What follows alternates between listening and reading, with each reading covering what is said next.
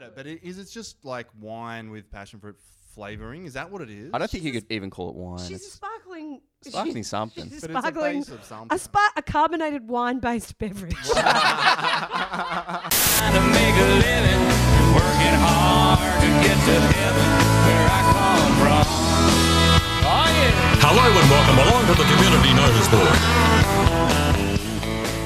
I can find you. Stop ripping on me. Are we recording? Yeah, we're recording. All right, good. All right. I just got a great ball joke on Jamie, so anyway, I'll have to edit that in post. Yep, no, we'll edit it out. Hello, everyone. Welcome back for another episode of Community Notice Board. That's the first time I've got the title right in 5 episodes. Well done. Okay. You get 4 bad ones. Yeah, and you get exactly. That's what we've learned. I'm one of your hosts, Jamie Kirk, and I'm joined by my wonderful co-hosts, Alex White and Andrew Bensley. And we've got a fantastic guest today, very funny comedian, Nikki Britton. How are you, Nikki? Hi, I'm good. I'm good. How are you guys? Yeah. We're going great. We're all right. Excellent. This. Drew just cut himself open trying to open a bottle of passion pop, so he's like, he's about to faint over there. I'm feeling pretty lightheaded. Just looking up Ricer on his phone. Is there anything weaker than that? Just busting. What were you doing? Like fighting a bear or something? Opening passion pop. Not the first time you passed out from passion pop, but so you didn't drink any. Oh my god. Yeah. So this is a podcast where we talk about the communities we grew up in, some of the local legends we've met, and of course, coming of age stories. Fuck, what do we do now? it was so smooth. I was really in a radio groove voice then, and then I was like, fuck, I sound good. Yeah. And then I ran out of things to say. I could see you like, you were like a duck, because I could see you just fucking paddling underwater. As you thinking like, well, I was also like next? In my head was just like, don't move your head around so much, because the YouTube channels made me conscious of it. Oh, so now I'm just trying to stay as still as possible while being professional. Yeah. Oh, man. So we got Nikki. Where you grew up, Nikki? I grew up in Sydney, on the northern beaches of Sydney, in a place called Allambie. Wow, okay. That's where I lived, yeah. Now, is this Allambie Heights and Allambie are the same thing? Cause they're essentially right next door to each other. Okay. But the Heights are the Heights and Allambie's downtown. Okay. That's a power move. Yeah. To be like, we're Allambie Heights. You know what I mean? We're up on the hill. Yeah, you guys are different. Well, all my mates down in the downtown area, we were like, fuck you, Heights. Fuck you, we're downtown. We're down low. We know we're amongst the people. All got, all got matching leather jackets. Say fuck the Heights. I've learned through like talking to people from the northern beaches over the last couple of years, because like everyone from separate towns has a differing view of the hierarchy of northern beaches. Interesting. So like if you talk to people from Manly, you're like, what's the northern beaches? And they're like, Manly and poor people. And then if you talk to other people, they're like, well, I'm from Freshwater and it's a nice up Manly. It's full of fucking fucking pretentious dick lords. And like, but also like D.Y., poor people. It's always like a class-based thing. I found. They're all probably richer than any other. Yeah. They're all like, they've got money hanging out of their wallets. Waterfront like, views. You can't be that fucking. Yeah, Narrowena. Would you believe the houses are only $2 million? Puke. So Allambie, is that in the middle of it all? Allambie is it's west of it's hard to describe. I guess it's like between French's Forest and Freshwater. Right, okay. I guess. It's sort of west of west of Freshwater, but east of like French's Forest. Yeah. And so it's a fairly small town in comparison to the other ones. Allambie, you mean? Yeah. Yeah, it's sort of tucked away. It's like sort of off the edge. If you didn't need to go there, you wouldn't go there. Yeah, right. So it's proper suburbia kind of vibes. Nice place to grow up, though? It was pretty lovely. Like we grew up in a tiny little weatherboard house on this block of land that had this huge wild patch of bamboo. When I say patch, it was like, so many meters by heaps of meters. Like bigger than the house. 20 meters by 50 meters. A shitload by a bucket. It was heaps. Wow. Yeah, because we moved there. Like my mum and dad didn't have much at all. So that's why they moved there, because the Northern Beaches wasn't what it is now. Yeah. It really wasn't anything like what it is now. It was just like, you know, beach bums who couldn't really afford far away to from be the city, really. The city. So it's like, yeah, we're far away, but then you end up in like this really nice area, and then people come later with money and property up. Every time I drive through, you kind of notice that like every suburb's main street may as well be a town on like the south coast or something. They all look like just a bunch of small towns. Yeah. And yet it's all part of Sydney. That's the thing. Like I think D.Y.'s right on the main road, so D.Y. does get a bit like it can be the asshole of the earth a little bit. I knew a slam was coming. Only because the traffic can get so crazy there, and there's heaps of... It's really built up. There's heaps of apartments, so it can get a bit hectic around there. It's the big smoke of the Northern Beaches. It's the big smoke, yeah. When even Manly, like if you didn't need to go into Manly, you wouldn't go down there. Yeah. But DY is a bit of a thoroughfare, so that's why. That's the thing. Another thing, like I've learned about the Northern Beaches is like through like observing it and being there, you're kind of like, oh, cool. It's like a self-sufficient community where like they would never go into the city unless they had to. They like crossing the Spit Bridge seems like a trek to them. And you're like, that's such a cool thing. But then when you hear them talking about it, being like, we're kind of self-sufficient, we don't need to go. You're like, okay, give it a rest. Totally.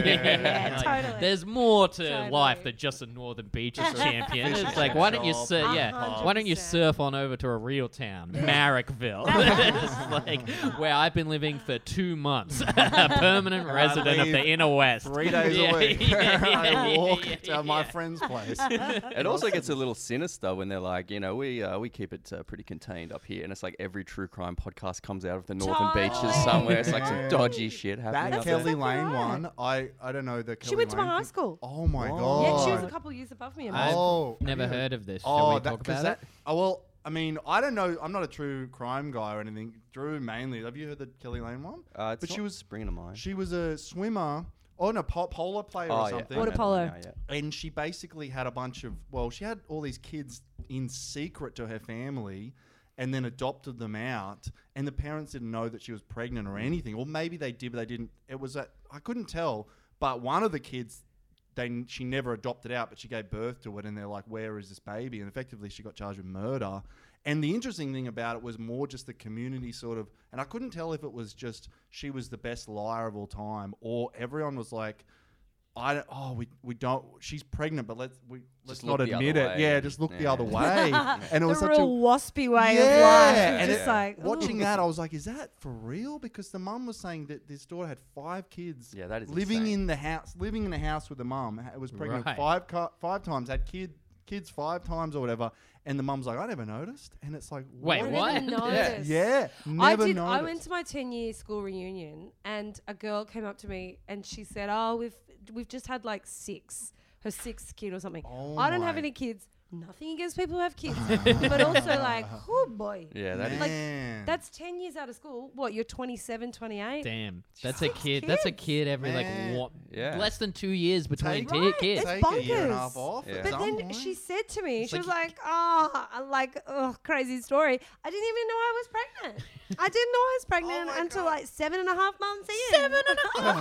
7.5 Like my husband just thought I was putting on a bit of weight and I was like... And I was throwing up every day. And disconnected from life. Smells made me feel sick in the morning for some reason. But I just thought that was my morning. I hadn't had a period in ages. Something in my stomach was kicking me all the time. I'm like, what's going on? That burrito. And I mean, I know it happens. I do. But at the same time, I was like, I know. I remember you forgetting your school bag on multiple occasions. So I feel like maybe this wasn't a freakish pregnancy. This was just you being a... bit of a dickhead. Yeah, I'm almost thinking now of like being an opportunistic lifestyle condom salesman going around to suburban high school reunions being like, yeah, to these kids, they're the best thing. And it's like, what's that, 10 in 2 years? It's like, you can have sex without them. And people are like, what? And Nikki sees her friends have 7 kids with their eyes dying of just like, and then she's run out, I'll have every package. You know? I'm not having kids. Nikki's like, they're going to float on the air. Sex with the money I'm making. One time me and my brother found a cat and hid it, tried to hide it from my mum, right? And it lasted... I was wondering where this was going. And we impregnated it. We put it in a condom. It lasted 3 hours before she found it. This chick hid 5 kids from her mum. Like, 5? What the fuck? Yeah. Drew had the cat under his stomach. At one point, we did hide it in her clothes cupboard. And that's where she found it. I don't actually know the background. I haven't, like, delved into that story the way that I had, like, teacher's pet or something like that. Yeah. Mm. But, I mean, I don't... It sounds terrifying, like there was something weird going on in that family. And it is. And that's what because I don't know much about North. It just brought me back to that because I think there's a Netflix documentary or something and it's quite good, but they talk to the family and the family are just like, not only they're adamant that they didn't know, they're adamant that no one would have known, and they're very protective. Like, no one, I couldn't tell, and they're very defensive. And it's just weird status thing where I think the underlying message is, we didn't want our daughter to be pregnant out of marriage. And and if she was, let's pretend it wasn't, because it would affect our status in the community. Gross. I know. Yeah, that's so gross. That's horrendous. It's horrendous, but I didn't. And so you went to high school with her. So she was from that area? She was in my... Well, she went to my high school. I wasn't... Wow. I didn't know her at high school anyway. Yeah, but she was from that area. It's so funny. Like, my high school was chock-a-block with Olympians, and I went to an all-girls school, but we were all Olympian. I absolutely was not. We're all Olympians. You win a gold for a team. It's like the relay, you know. Swimmers and water polo players, and a lot of sort of prestigious sports women came out of there. So it doesn't surprise me that. Yeah, it was probably like a big thing. Oh, our daughter's a pole player, and she's got to be like the next gold medal thing. Yeah. So that's crazy. It's so weird though, because my memory of it was that everyone was very, very larrikin. It was like a massive area for larrikins, and we just like. You know, I'd go down and watch my dad play soccer, and I'd like steal a can of drink out of the team esky and then pretend like, I didn't know you had to pay for them. And like we'd go to the pub in the afternoon, the kids would all muck around in the playground. It was never... snooty or anything. In any way. In fact, like, my dad came from the country and like was very salt of the earth. My whole family sort of were a bit. So it's it definitely happened, I guess, but I didn't realise that it was happening in Allambie so much. Right, okay, yeah. It's more of a D.Y. thing. Yeah. Could have been a D.Y. thing. It's kind of a thoroughfare for murderers. Arsehole the earth. Yeah. Well, speaking of teen pregnancy, we always... wow, wait, what are you going to bring up, master? We did some research. Well, we always ask the guests to bring a beverage that reminds them of their youth, and this one I reckon has caused more than its fair share of teen pregnancies. It's a classic. Yeah. This is a great riff. Let me just bring that up. That's Passion Pop. Wow. That is. And it's a little bit of an innuendo in the name. Should as well, we describe Passion Pop to maybe those who don't know what it is? It's liquid gold. There we go. You get your gold medal or you get your liquid gold. That's exactly right. Some of us were going to the Olympics with water polo, and some of us were smashing a bottle of Passion Pop. There's some things you're more proud of, and that I'd be more proud of. It's definitely caused more of a colourful life to come out the other end. Mate, fuck. What is it? It's passiona. It smells like passiona. Yeah. Is it? Because I've so had good. It, but it's just like wine with passion fruit flavouring. Is that what it is? I don't think you could even call it wine. She's sparkling something. She's sparkling. It's a base of something. A carbonated wine-based beverage. Wine-based. We've talked to the lawyers, and now we can't say it's wine. A fizzy wine adjacent They will let drink. Us say beverage. It contains sulfites, egg, and milk. Oh, wow. Yummy. Yeah. The big three. Not a bit of passion fruit, I imagine. No, I don't imagine. Just add the egg and milk in a good quantity and you get passion fruit out of it. That's they sell it as though, you know, so making fruity punches, but we all fucking know. And it's fucking cheap, right? Like, it's it used to be like $2 or $3. What did they slog you for? $3.50. Yeah. And then it went to $3.99. It was $4 when I started drinking. What they slog you for this one? It is $7 now. Fuck off. Yeah. So that's almost capitalism. 100%. That's Allambie Heights money. That's But it was interesting because like I had to go to 2 bottle shops to get this, and now being 34 and so many years removed from Passion Pop, You can't really stroll in there confidently and just be like, passion pop, it's my favorite drop. You know, you have to kind of give him the, it's a bit. And I'm buying a bottle of bourbon as well. And I'm like the girlfriend, hey, you know, like, I'm not buying. No, because I couldn't fucking find it because I couldn't remember like what it was bottom classed shelf. As. And I was looking at the bottom shelf of the sparklings and it was all decent sparkling wine. And so I eventually had to go to a guy wearing a COVID face mask. So I'm like health conscious, but I'm also about to drink paint thinner. just being like, hey man, do you sell passion pop? And the guy from Liquorland said to me, passion pop has been discontinued at all Liquorlands in Australia indefinitely. And I said to him, oh no. And he's like, you're into this bit, aren't you? He's like, you must have a podcast. Where did you get this then? So I said to him, I was like, discontinued at Liquorland, you say?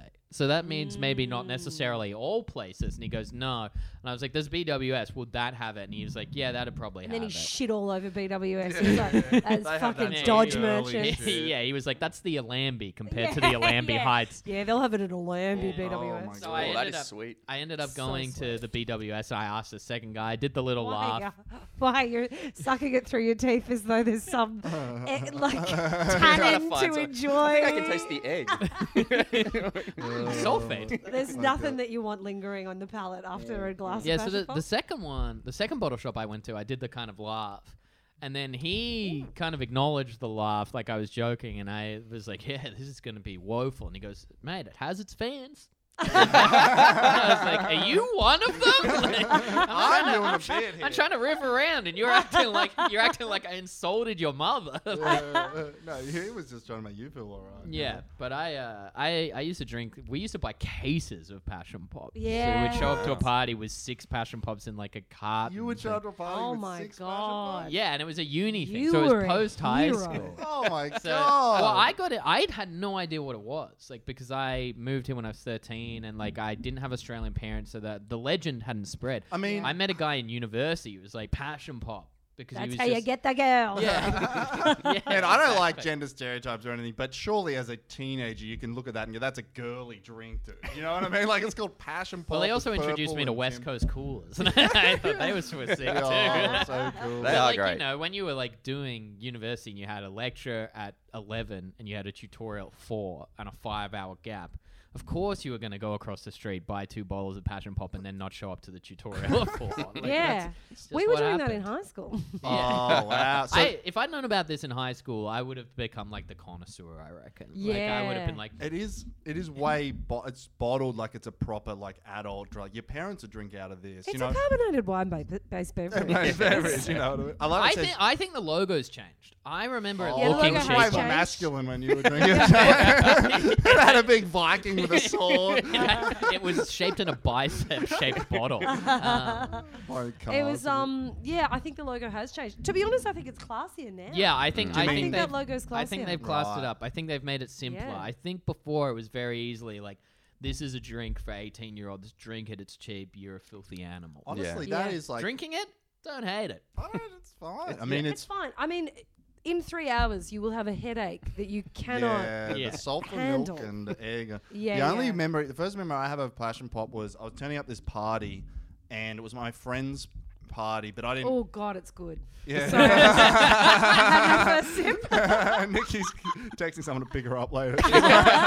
Like, take the car keys away. But I was going to this party and my friend's party, and I turn up and there was these girls outside on the lawn, and they had like this bottle of passion pop, and I'm looking at that, and they're like, "Who are you?" Like giving me shit. I'm like, "Oh God, here we go." You know, I'm just fucking bombing this party already. And they had this bottle of passion pop, and I'm like, what is that? I didn't know what it was. And then I go inside, and these girls were like, you know, chatting. And then I swear, like 45 minutes later, someone comes in the house, and they're like, Michelle's passed out drunk, her dad's coming to get her. And I go out, she's just passed out with a bottle of passion pop. I'm like, oh my God, what is that drink. Yeah. Like, that is rocket fuel or something. Because it's only 5.3 standard drinks. When they said, we're getting this, and then Drew, I think you said, there's not much in it. And I looked it up. I'm like, that doesn't make sense. Maybe they just would drink it like it was lemonade or something. The carbonation.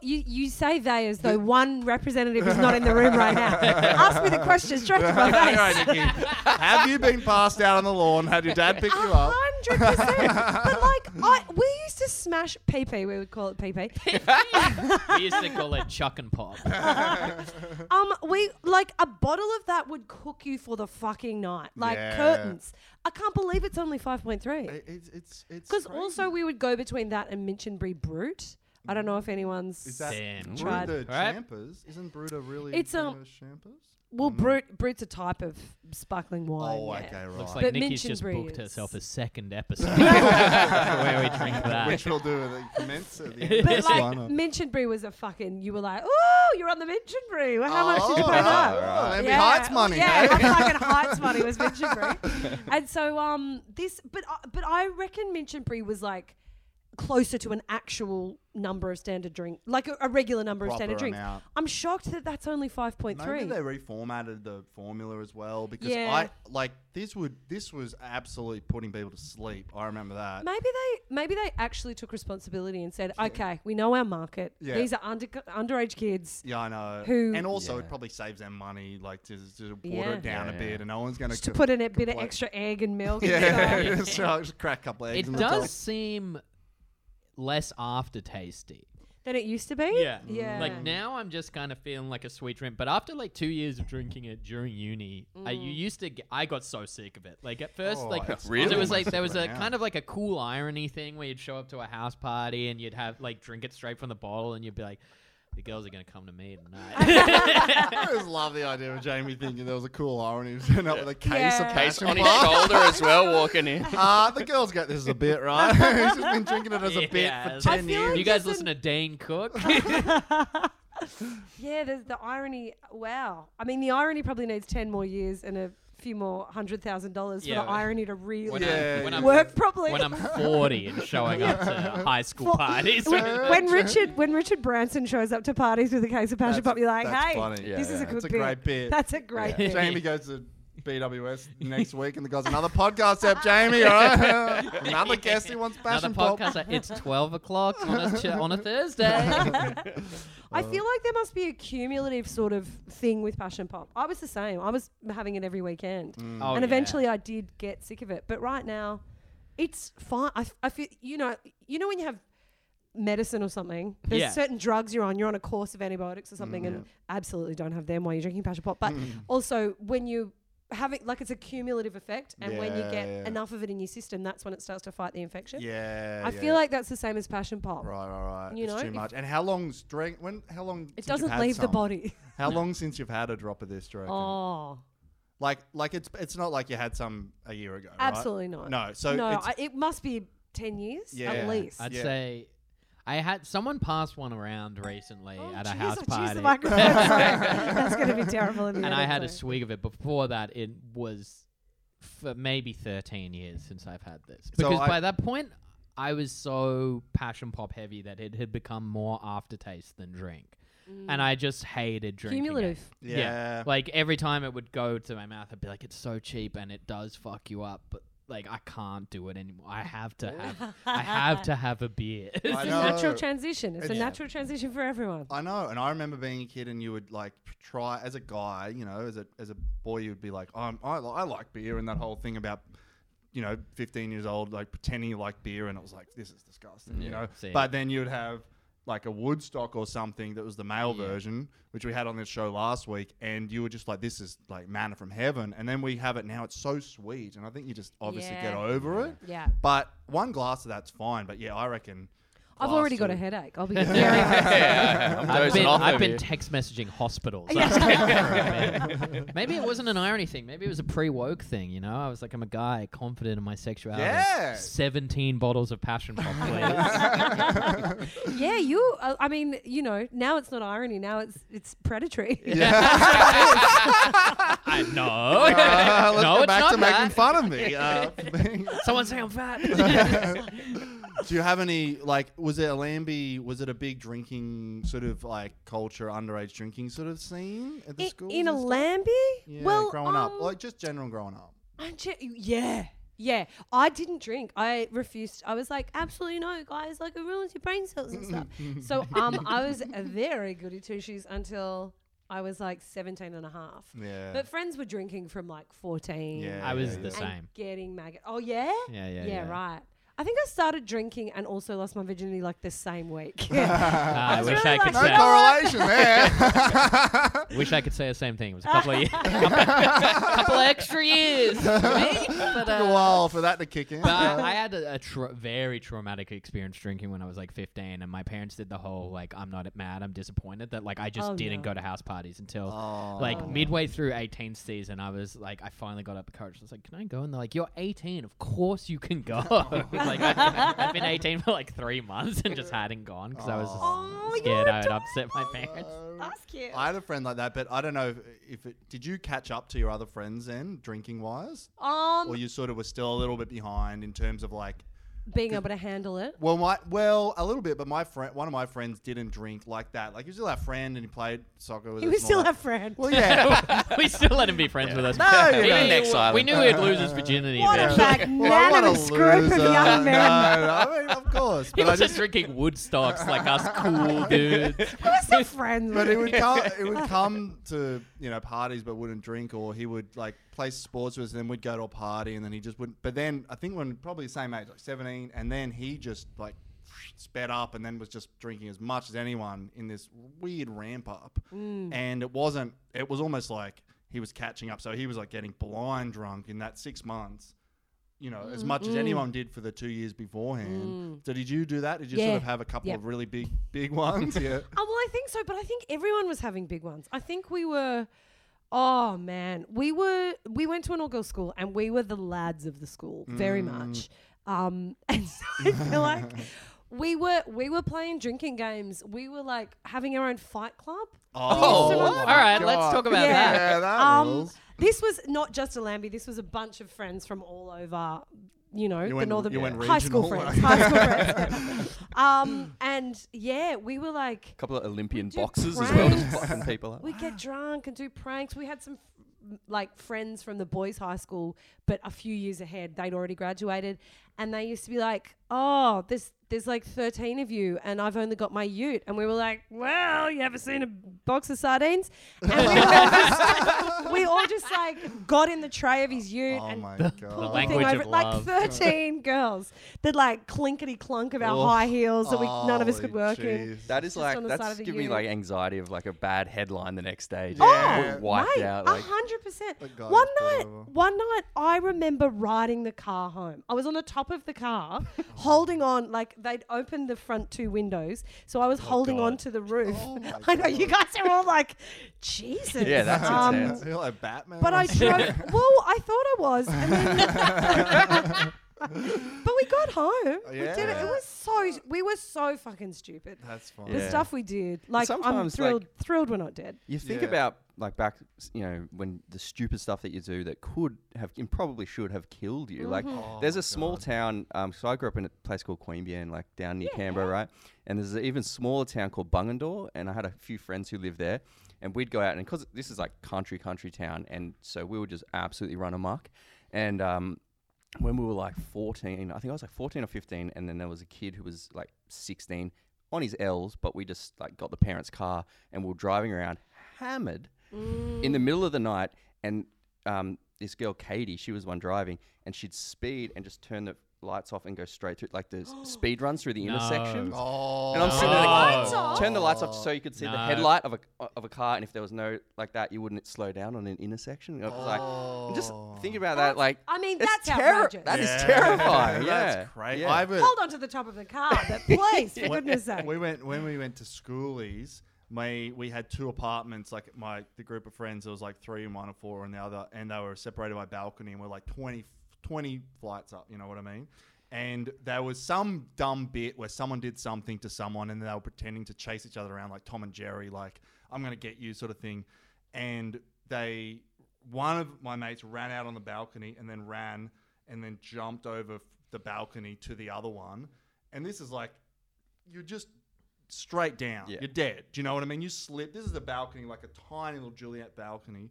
And he just, the other one just runs out, and we're just watching this. And to this day, I have panic attacks. Like, what they stepped up on the air conditioning thing and then jumped like over to this thing and then scurried inside. And that's how a kid dies at least once a year. Like schoolies. Yeah. That's why I didn't even process it. I wouldn't have done it, but I wasn't panicked for them. Yeah. And to this day, I'm still like, oh my god, I would have been on the news. I would have been like mourning them 10 years later. I had a very, because I am, no matter like how drunk I get, if someone's like, hey, do you want to like fucking sit on the roof of the car, I was like, maybe we should all take breathalyzers and have a full meal before we do it.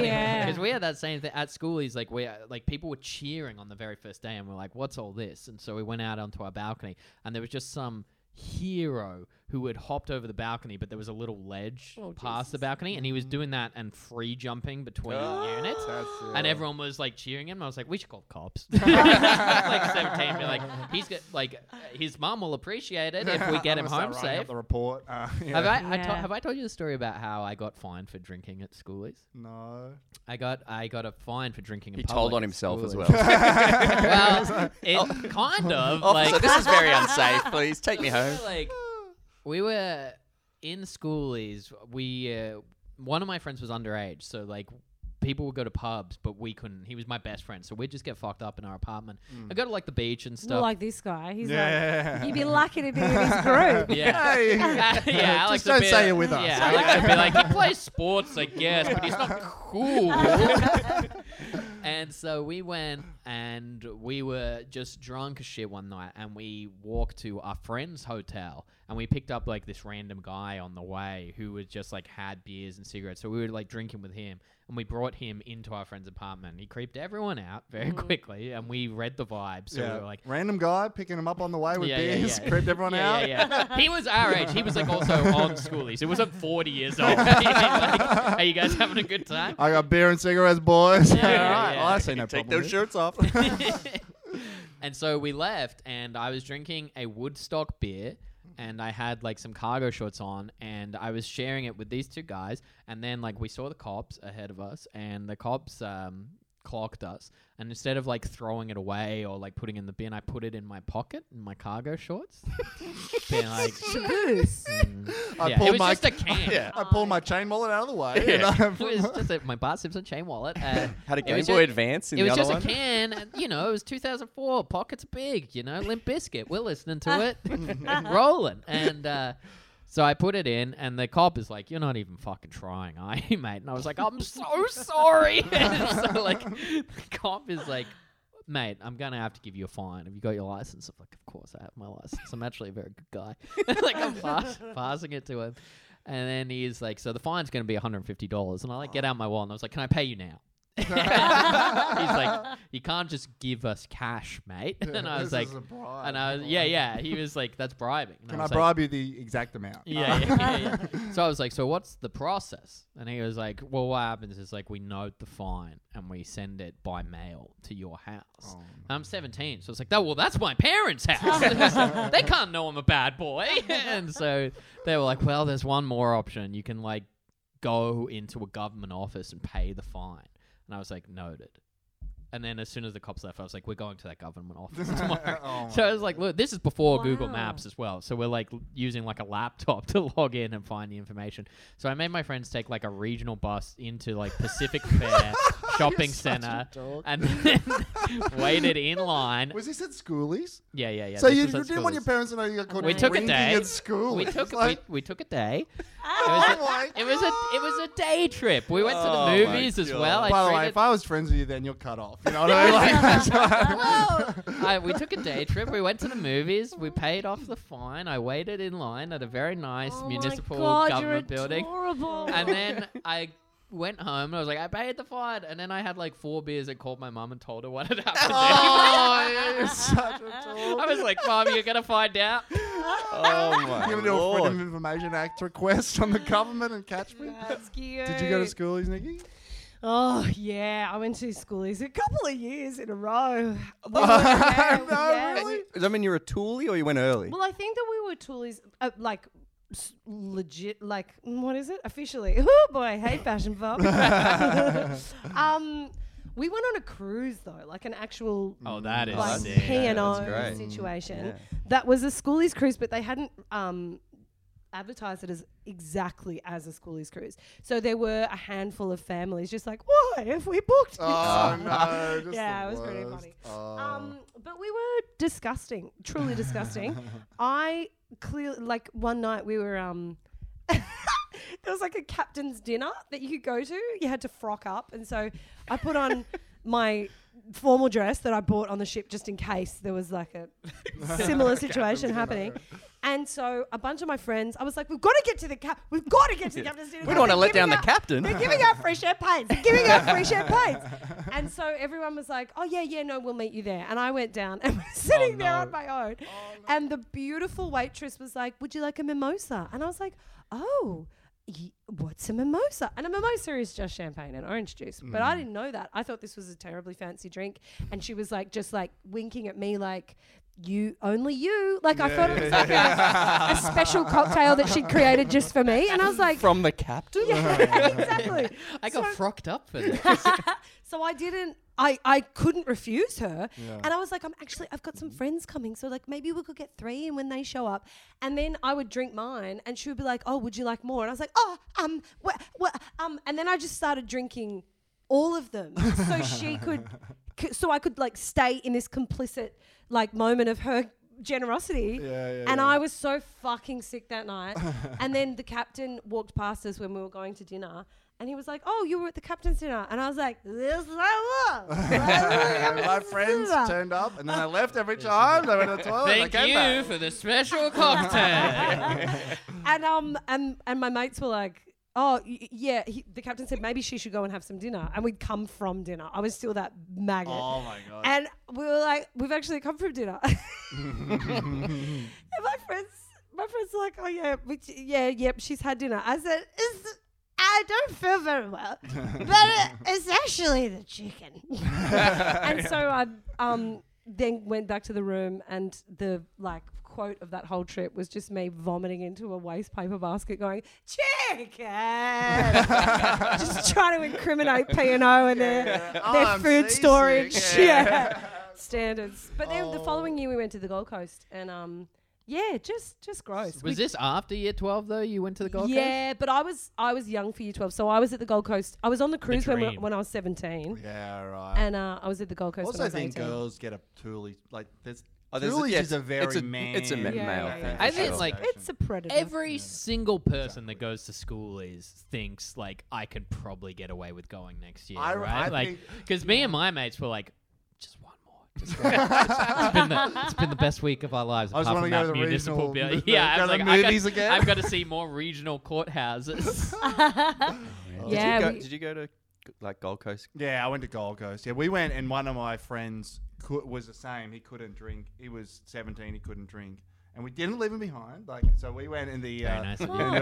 Sounds like you guys are the best people. We're still good friends with these guys, but we had that thing. We fight everything. We let people be friends with us, even though they don't do sport or drink. We went there, and we obviously had no money or just enough to get by, and we found a Chinese oi-can-eat restaurant that was oi-can-eat for $7.80. Yes. And we were like, all right, just a little more than a bottle of passion pop. Yeah. So we're like, what's 3 times $7.80? Because that's our daily food budget from now on. Like we had to go in there morning, lunch, for everything. We just ate all day there every time. And then I reckon the third or fourth day, it probably was the alcohol, but I think I might have got food poisoning because I was laying out. All right. This is the chicken. It was very much like that. But it was like I couldn't move. And I was like passed out in the apartment we're in. Yeah.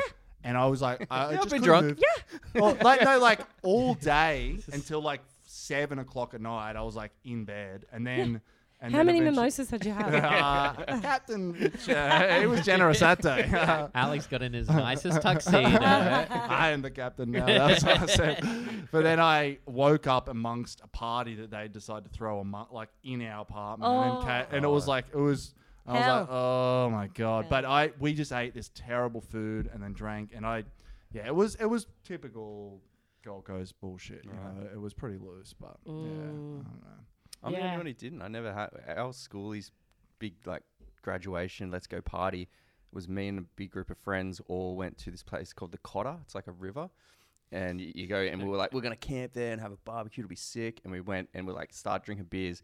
And I'm trying to set this tent up and it just starts fucking pissing down. Oh, no. And I like kind of, I got in the tent and it was like, it was almost wetter inside the tent than outside. And I was like, I fucked this up. And so I just went and sat in my car. Classic you. Just put it together. Did you sit bolt upright as well? I went and sat in my car and just waited for the sun to come up. And I was like, I'm probably sober now. And just drove home.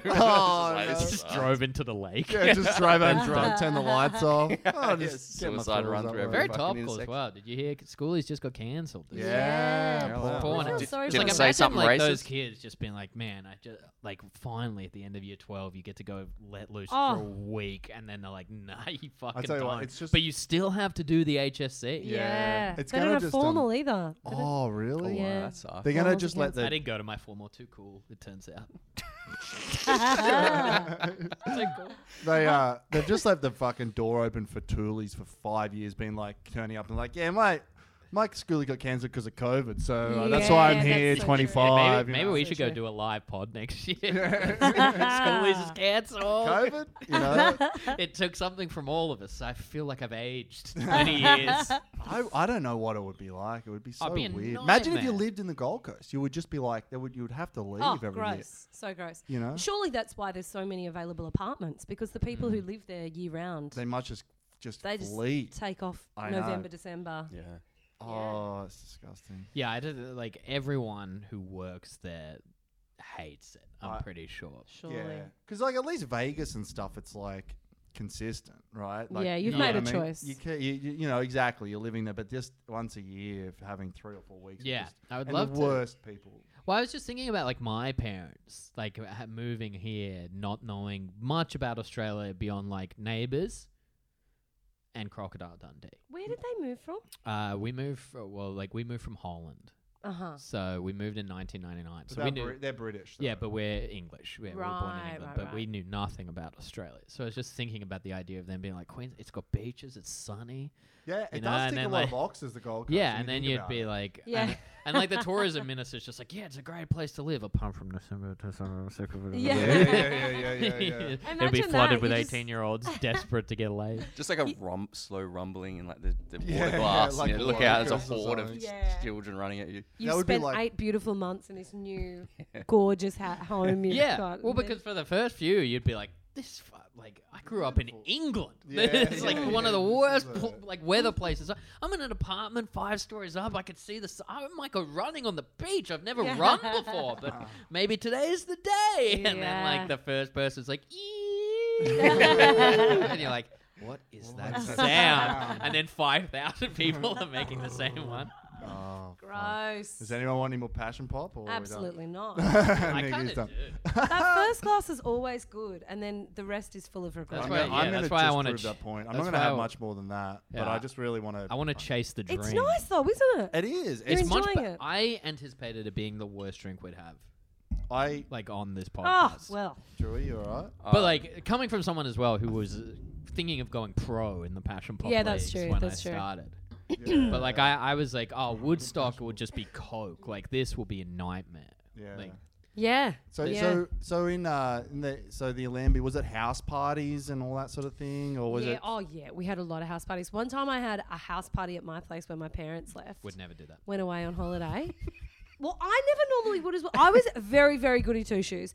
And then it came... even the phrase goody two-shoes. I think it's really cool. I was like, there's nothing to... I actually see myself as a goody two-shoes. Well, being comfortable with yourself is the first coolest thing you can do. Yeah. That's the coolest thing you can do, guys. Yeah. My parents went on holiday and it was before Facebook or anything, but somehow word got out like... wildfire that I was having a party at my place. Yeah, and it was the best night ever. But someone's finger got cut off because they punched the pane of glass in the front pane of the glass of the door, front door. My God. Someone punched that. Someone's finger got cut off. They had to go to hospital. God. Ambulances showed up. Police showed up. We woke up. All the pool furniture was at the bottom of the pool. Like pot plants. at the bottom of the pool. My parents came home and like the neighbours had called my parents and been like, hey, you should know that there's been 2 ambulances and several cop cars overnight. Right. Oh. And then... You would have found me in the bathroom dyeing my hair, trying to change my identity, being like, what's Mexico like? I've heard Guadalajara. It was nice. The most trouble I've ever been in my whole life. And you, because you were a goody two-shoes, so your parents would have been like, we're disappointed. They didn't expect that at all. Mum had quit smoking for 10 years and she took up smoking that day again, just to like get the courage to bring the fucking heat that she wanted to bring towards me. Oh, no. Yeah, it was intense. It was so intense. But yeah, that was big. Why was it so good though? You've only someone got their fucking finger cut off. It was like Ferris Bueller's Day Off. It was just like Well, you're like letting the hair down, like I've been the goody two shoes and now I'm the queen of the party. Yeah, it was just like if we're going out, we're going out on fucking in a blaze of glory. Were you still in high school at this point? I think I was. So then on Monday you got to walk through and everyone was like Nikki Britton. So self-described good just girl. Just high-fiving people down the halls. Yeah. Cooler than we ever thought. Some guy's got 4 fingers high-fiving. You're like memorizing your duck speech. I like the idea of your mum like finding out, like taking up smoking again. And then like she's just like shadow boxing, doing push-ups, and she just shows up to one of your fight clubs and kicks the shit out of you. Where do I sign up? Oh yeah, we should circle back around to the fight club. Oh, Tell us about that. Fight club was a thing. Did you guys? We had one at high school. And I don't think we had an all. We had a lot of fights. I don't think we had. Hey, where do I sign up to fight someone? Did you go to an all-girls high school? I did. Yeah. I won a lot of these. Drew won a couple of ones. No, these kids, Leon and Kiki, were they made homebrew in their parents' like basement. They would bring it to all the parties, and then in Leon's. I won't say his last name, but it's very funny. And in his garage thing, we'd go. It was because it was just across the road from the school, and it was exactly the same. It was just like Fight Club. The movie has like been missed. Like the point of it has been missed by so many teenage boys since it came out. Oh yeah, like it was like this big like commentary on society, and we watched it and we're like, we're starting a fucking fight club across the road. And we're taking the worst parts of that movie and just applying them to our lives. I did get brought up a lot at my school. Like it was like, we should start one, but it should be like a real secret one. There's like I went once and it was all the rules were the same, and I like went in and just like hadn't been in a fight or anything, and just watching these people kick the shit out of each other. And then it was like got to the point where it's like, if it's your first time you have to fight, and like you could just still see like the smoke outlining dust as I just went straight back to high. I never participated in Fight Club. I never wanted to be. And this is all girls school and all girls Fight Club? Yes. Wow. Yep. Yeah. That's crazy. There were 2 particular girls in my group who it's because of the movie as well? No. Okay. I think it was because of maybe frustration at the patriarchy. I don't know. Cool. Something was a feminist reading of Fight Club. Very much bubbling over in our experience. Like maybe it was that sort of, don't tell anyone you're pregnant because you don't want to bring shame upon the family in our class or something. Young woman, and the men can do whatever. I never wanted to fight. Maybe that's because I was not aware of this class thing, and maybe those girls just had a lot of pent up anger. But yeah, we would all be like, meet me in the bathroom. Oh, and I'd be like, what are we doing in the bathroom? And we'd all like clippity-clop in our high heels. We were all like very, in the male gaze, very feminine. Yeah. And we'd all go in, and we'd go into the last cubicle, and they would just start punching the shit out of each other. God. In a cubicle, they'd always try and punch me. And I'd be like, no, guys, don't. I bruise like a peach. I said that too. So, yeah. But... it was very much a thing. Crazy. We also one time when we were driving up the coast. We did a lot of drives up the coast, even though they weren't all for schoolies. But my mates and I had her dad's big van. Anyway, 3 of us drove up, and we were like, we'll do this dumb thing called $3 challenge. And we were like, well, I $3 challenge you. It was a Saturday afternoon. I $3 challenge you to streak through that Wingham Cricket Club cricket game right now. God. And my friend was like, yeah, I'll do it. And then we got to the edge of the cricket oval. She was like, oh no, I'm checking it out. But she was already completely naked in the back of the van. And we were like, no, fuck it, it, you're out. And we just pushed her out of the van and then drove around, like, she just fucking sprinted across this cricket oval. And we drove around the other side of the oval and picked her up and then just kept driving up the highway. She's $3. She's like, I got $0.75 of a bottle of passion pop. Every play on that cricket field, like, tells that story. Yeah, totally. I hope so. I hope someone from Wingham Cricket Club. And none of their mates believe him. You know what I mean? Like, because the story is always like, this girl streak, she wanted me. It's like, no, she didn't. We kept driving up the coast. Sorry, it was $3 challenge. We do this dumb thing with each other called $3 challenge, which the challenges, if well performed, like, would get you in jail a lot of the time. You know, like, $3 is just the way we preface the challenge. It's not worth $3. Yeah. It's always worth heaps more than $3 monetarily or your own. One of your friends in the back of the van, like, putting a stocking over her face and loading a Glock, and you push her out to the servo. It's so stupid. We also would just always, you had to order a McFlurry with your nipple out. That was just a dumb thing we used to do. Like at a drive-in or like... No, in person, in the restaurant. So you had to go in. You had to get a nipple out. Like, just peeking over the top of your bra. Does it... Like, are you pulling out at the counter? No, no, you got to prep. You got to pre-counter prep. So you're waiting in line. Yeah, you're in line. You're in line. And you could only buy a flurry with the nipple out. You couldn't buy a burger or anything. It was just a flurry. We were just very... We always did shit, though, that, like, never harmed anyone else. Yeah. That was our bottom line. Do you know, that sounds... Because... So it was an all-girls school. Yeah. So you just... That sounds like... that sounds very like male group of friends stupidity sort of stuff, you know. Yeah, which is very funny. I think like that, you know, maybe if it was like a boys and girls school, you wouldn't have like been doing that sort of stuff. Possibly, you know? But I think that, I mean, you know, that's one of the things that's so fucking bonkers to me when people are like, oh, but boys do this and girls do this, and I'm like, okay, that's right. If you let girls just be girls, and they're probably going to be exactly the fucking same. That's right, and that's so true. Like maybe because it was a girls' school that we didn't have the feedback from men's opinions and boys kind of, so we oh my god, that was passion pop coming back. It is. That was the soul. It really repeats on you. Yeah, it really does. Like my legs are numb. I don't think I can stand up from this chair. It says do not agitate prior to opening, which is like, really, you're going to agitate after I agitate my hand. Well, that's why it starts a fight with you. Essentially, it's my club. Did you have the all girls like?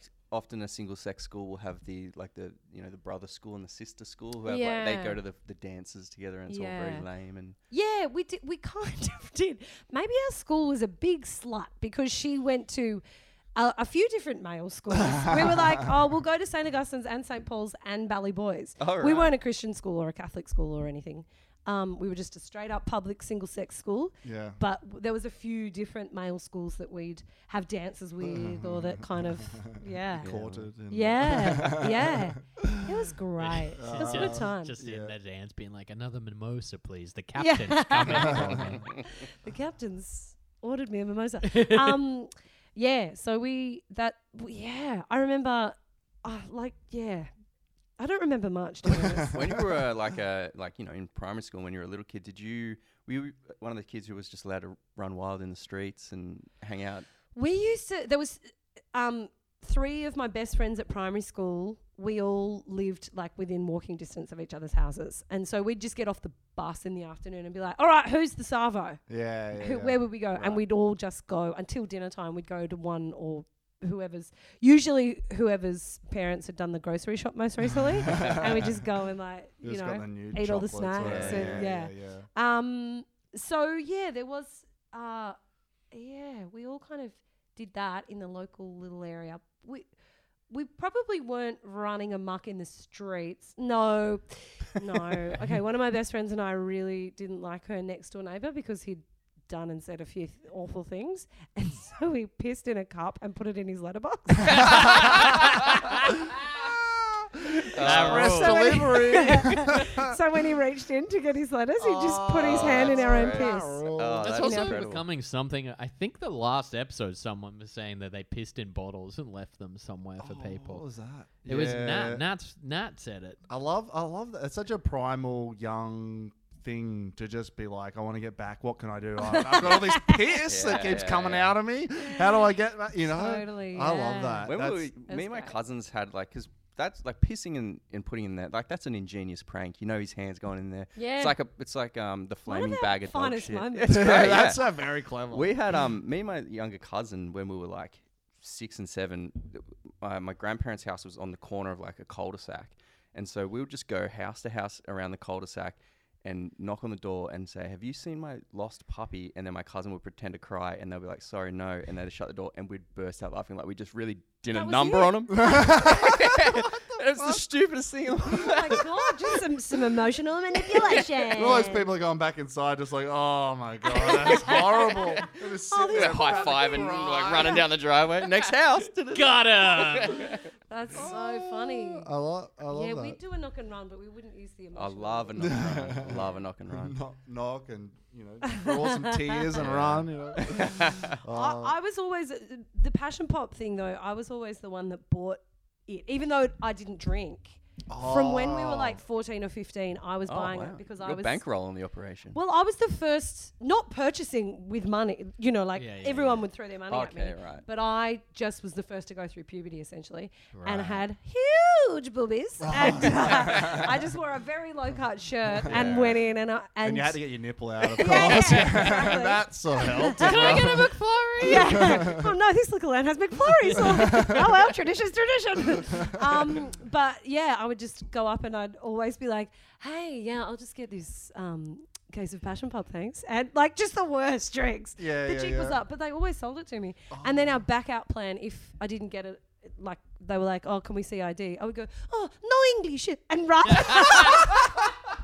It's like, it's also like so funny that guys don't realize how to utilize women like that as well when they, because like we were all like utilize women. Like, where's this going? I'm getting cancelled. But like we're all always being like, just fucking stand in front of the mirror and grow some facial hair. But if like you had someone come in and be like, "Hey," and like they'd be like, "Oh yeah, we'll give you the." Well, lots of girls, I don't think they're worried about girls like drinking and.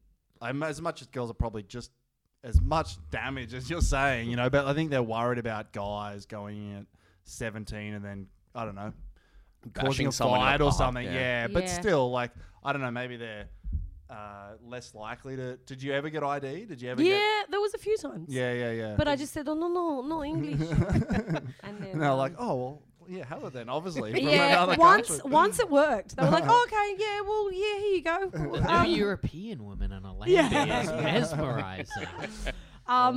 We did go, we targeted different booze stores around the area. Though. All over, in different suburbs. Really drinking at that point. No, I wasn't drinking. I just love the thrill of putting on the accent or like, you know, playing a role. I was such a coward. I hated the idea of getting caught. Like I would never ask. My friends looked way older than me, so they would always do it. But I was just paranoid to this. Even if not maybe now, but I was 26. If I didn't have my ID on me, I'm like, "Oh god, I'm gonna get fucking asked right." You really? Know? Yeah, I just hated that awkwardness because you just feel like a loser. I still hate people asking me how much I've had to drink when I go into a pub.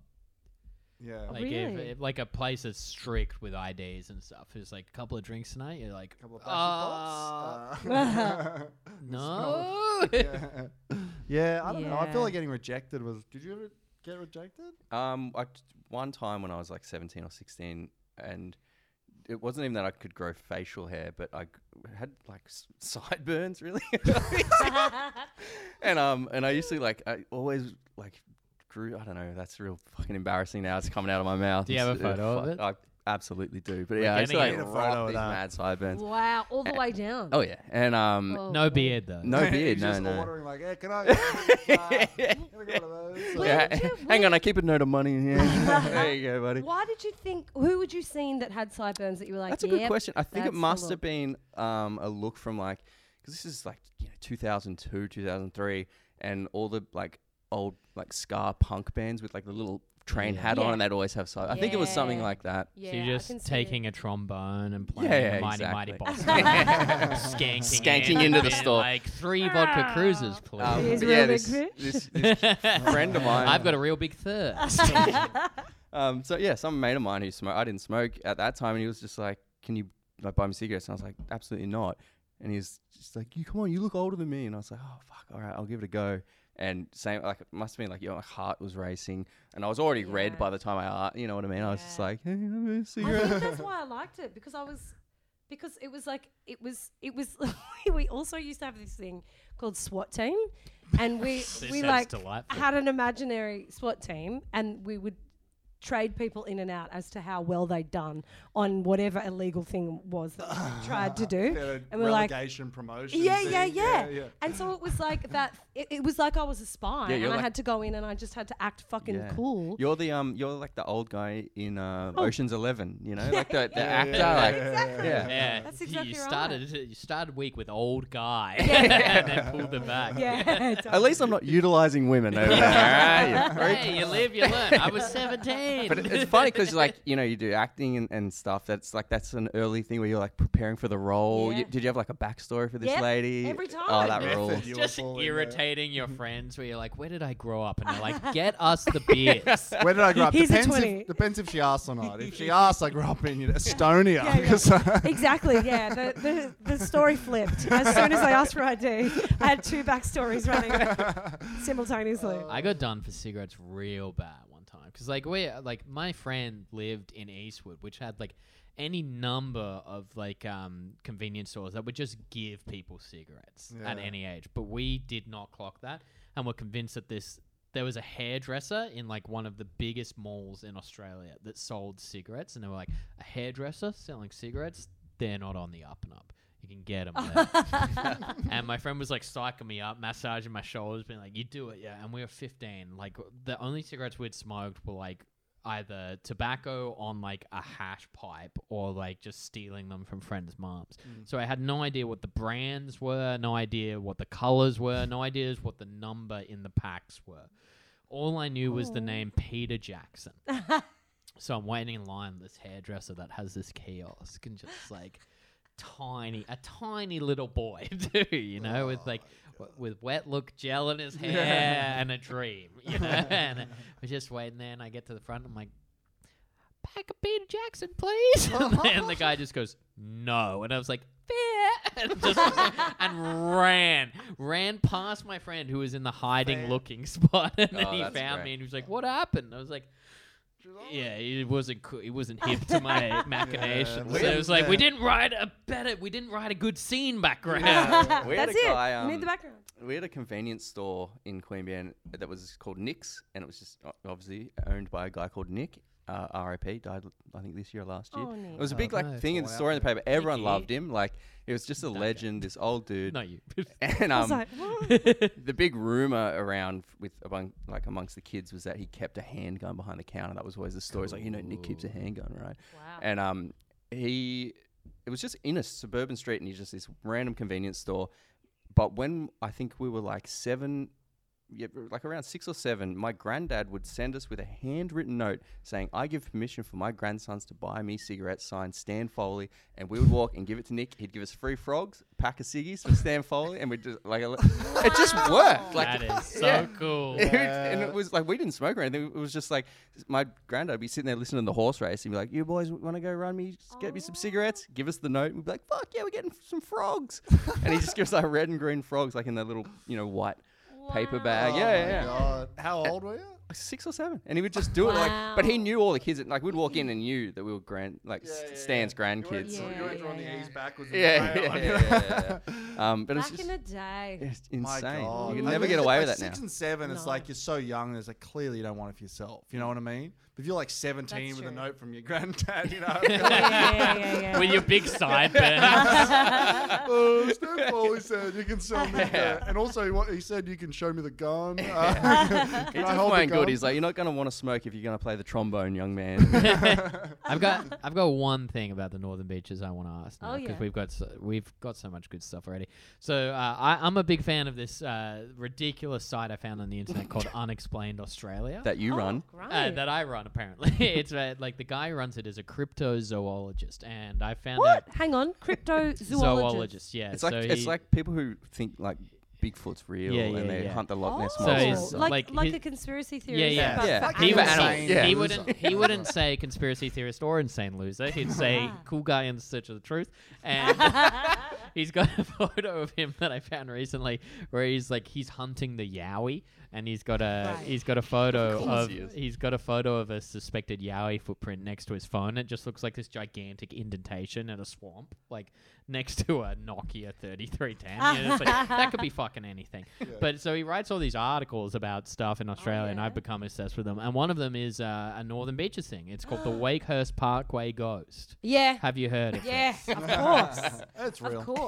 So in doing my research on the Wakehurst Parkway Ghost, apparently it's terrifying, but the highway is also just terrifying to drive on because it's poorly lit. Yep. And you can go at a ridiculous speed. Yeah. But so this woman who was murdered appears in your car, basically, when you drive through. It's the same as every. It's always a little girl that's been murdered that appears in a car. And it's always poorly, like, there's no WestConnex ghost because it's fucking lit up, like, you know. It's like CBD. But the Wakehurst Parkway is the inland road that goes through a huge sort of national park. That's called Deep Creek. Oof, and so already. That's there's been many a body found in this area. Yeah. Like crashed cars or like murders. Cars have crashed, but also bodies dumped kind of vibe. Yeah, right. But that is the street. That's the road that you take if you don't go Pittwater Road, which is through the D.Y. nightmare. So this is how you're fucked because the only options you've got are to drive through all the traffic of D.Y. and that way, or risk the ghost. On Wakehurst Parkway. Wakehurst Parkway is such a lovely drive in the daytime. I still probably won't drive there. So it's real. But then so I was looking up local legends, Northern Beaches. Yeah. And I found that through Unexplained Australia, and I was like, oh, let's go more into this. So I typed in local legends, Northern Beaches, and I found a ton of results about the Wakehurst Parkway ghost. And then one of them, because you know how Google at the bottom like recommends searches for you that are similar? The thing it recommended, it said you should search for the Kingsway Gobbler. Yeah. Okay. So I was like... All right, sounds interesting. I'm going to go incognito mode first. So I clicked Kingsway Gobbler. And keep in mind, it's like the second... And it is Google. A man who sucks you off on the side of the road. It is, yeah. Exactly. I did get sucked off research. Google knows how to promote relevant searches. By a guy that was like, I could buy you Pash Pop. And he had big stipends. But I click... The Kingsway Gobbler being like, here we go. This will be funny. And we're like, and there's no results on Google. It's all just like NRL forums being like, yeah, mate, my ex-girlfriend, she's the Kingsway Gobbler. Oh and my God. And places just being like, I could not figure out why it was a recommended search because there was nothing related to the Northern Beaches. I couldn't find a place called Kingsway. Google's the closest I could find was... The Shire had like a sinkhole that someone was like, yeah, mate, that's the Kingsway Gobbler. But it was just on Reddit. So I was like, where is this coming? So have you heard of the Kingsway Gobbler? I've never heard of the Kingsway Gobbler.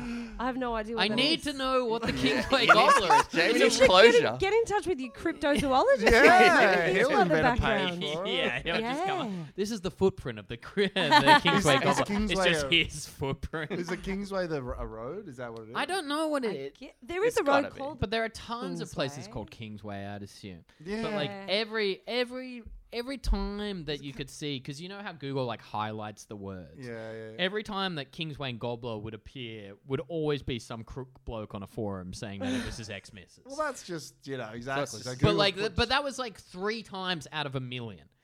And it's still a recommended search. So I just I'm desperate to know what it is.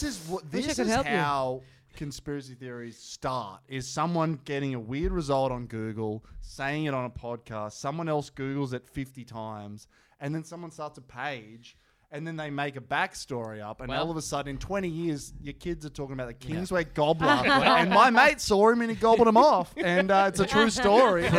Free the Kingsway Gobbler. Yeah. That's the Parkway Ghost, it's the same thing, you know? Yeah. Like, but so the Parkway Ghost is that a... Is it one ghost that jumps in your backseat, or is it just like a spooky area? I thought, to be honest, that it was it was as you were driving, because you can go. It's like an 80 limit, but you could go faster. I don't, obviously. I only go 80. Absolutely. But my understanding of it is that you're driving along at night, and then someone appears in front of you, like a ghost appears in front of you, but you can't brake in time. So essentially you hit them, and so you have the experience of killing someone, but then it's just a ghost who's like fucking you up. Yeah. There's actually a lot of like, welcome to Jackass. Yeah. This is Killer Ghost. Yeah. With me, the Wakehurst Parkway ghost. I'm here with the Kingsway Gobbler. Wait till you see what he does.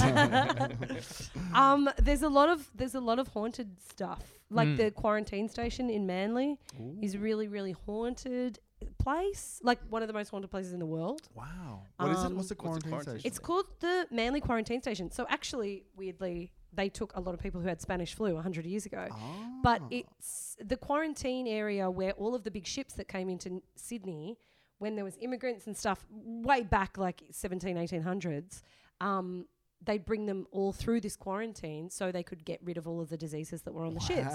So there was a huge smallpox outbreak that went through there. There was a huge Spanish flu. They had to scan in with the QR codes, you know. But, you know, so many people who got on a ship somewhere else in the world and were on that ship for weeks and weeks or months thinking that they were going to this new life and this new freedom and they got a disease on the ship, which was super common, and just died in this essentially too many mimosas, prison, right? Like on the ship, exactly. I had that chicken. The captain came down. Just someone be like, chicken. Died of smallpox. Yeah, so that's like super fucking scary. And I've been there. My mum used to be a tour guide there, and so she'd take tours at night, ghost tours. You could like.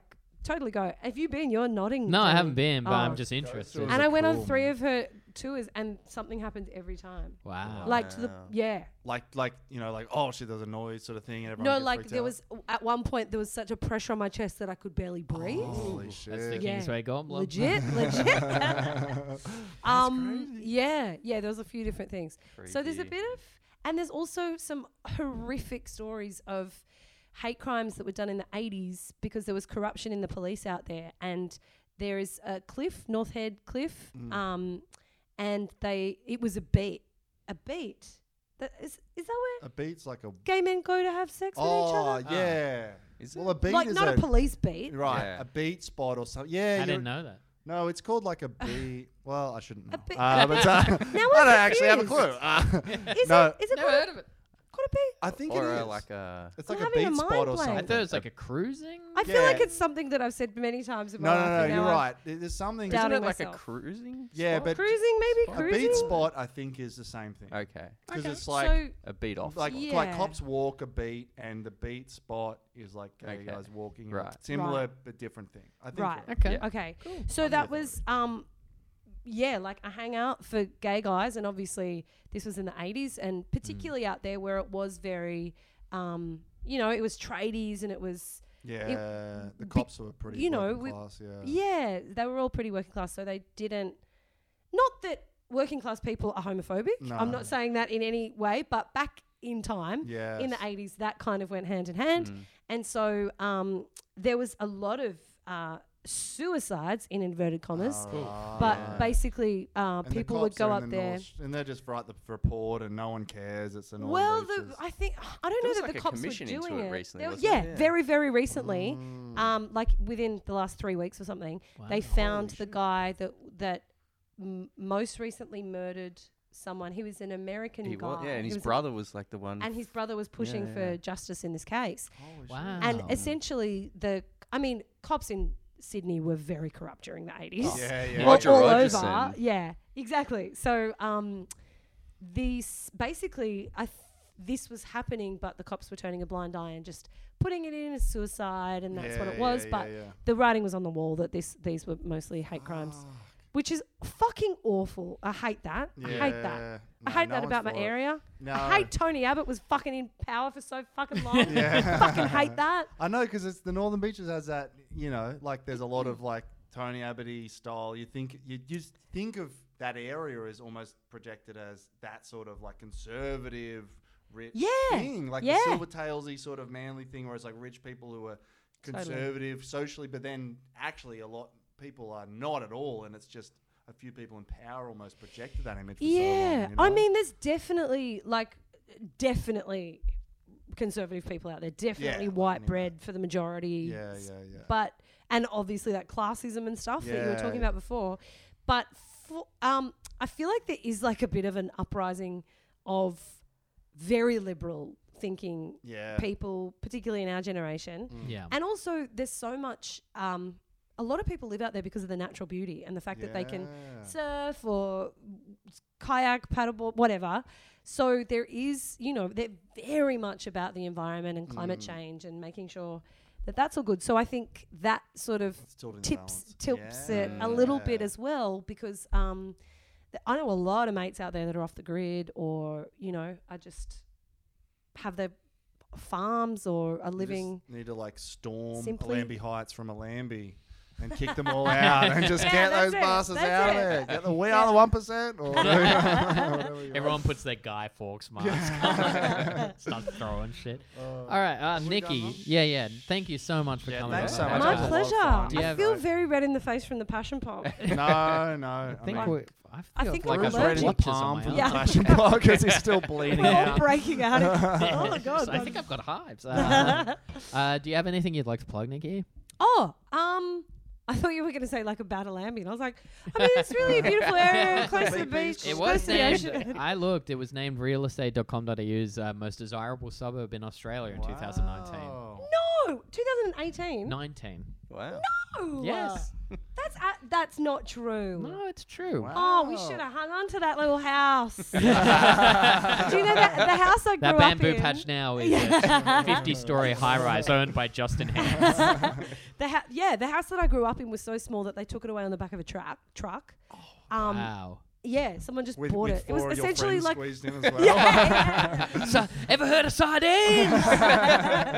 It was essentially like a tiny house nation situation. Oh, wow. And then we rebuilt like a AV Jenningsy Metricony home, but we had to clear out all of the bamboo when we did it. And when the bamboo was cleared, my sister, okay, this is a slightly longer story.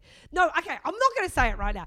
But basically, go for it. Okay, go for it. Well, my sister was really sick when we were young. She was very, very bad asthmatic. She was always in and out of hospital. Mm. And I used to wake up in the middle of the night and see this guy walk past my door, and he'd just kind of go, "Shh, it's all right. I'm looking after Carly." My sister. And I was like, Kingsway Gobbler. That made sense. That made sense to me. That he would just be looking after her. That was fine.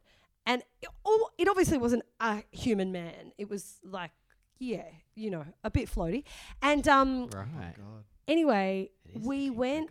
Carly would often be in an induced coma, so they could like put respirators and stuff in. And so when we cleared all this bamboo, I would have been about 12 and she would have been about 15, maybe a little bit younger. And I never told her about this man. And we cleared the bamboo, and there was this stone circle, like a very short stone circle, and like a garden. You could see, like, even though it had been so overgrown with bamboo, there was still sort of beautiful flowers and stuff there. And we were like, everyone kind of went, wow, there's this garden. This is incredible. And then Carly came out and saw it, was like, oh, my God, that's where the man used to take me. And we were like, what? The fuck? And she was like, when I was in a coma, this old man would come and look after me, and we would sit in this circular garden on these sandstone stones, and he would just we'd just be there and we'd be calm. And I was like, what? What did the man look like? I got chills. Yeah. I'm emailing Unexplained Australia. That is crazy. I got a scoop. You never said to her, there's a guy. I never ever said to her. Because it was sort of that thing, like, I don't, like, you know, a thing that's you never consciously think of until it's brought to your attention. Yeah. I think comedy relies on it a lot. Yeah. You know, you getting in front of a thing that everyone's experiencing, but no one's fully clocked yet. Yeah. And it was sort of like a waking dream. So I never thought to kind of tell anyone about it. And it wasn't something that I was concerned about, and it wasn't something that I would wake up and distinctly remember. Yeah. But as soon as she said it, it just clicked. As soon as Wow. And I said, what did the man look like? She described exactly the man that used to come in and look after her. Lord. Yeah. That's bonkers. That was entirely worth Yeah. Yeah. Why did we start with that? So now the unexplained stuff doesn't seem so stupid, does it? Now we've got to find the gobbler man. As soon as Nikki leaves, we're all going to pass a torch around and start telling ghost stories. I'm not sleeping tonight. Yeah. Do you have anything you want to plug apart from spooky spectacles? Oh, sure.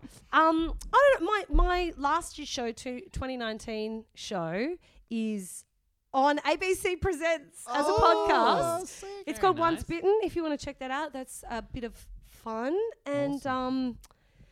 What else? Yep.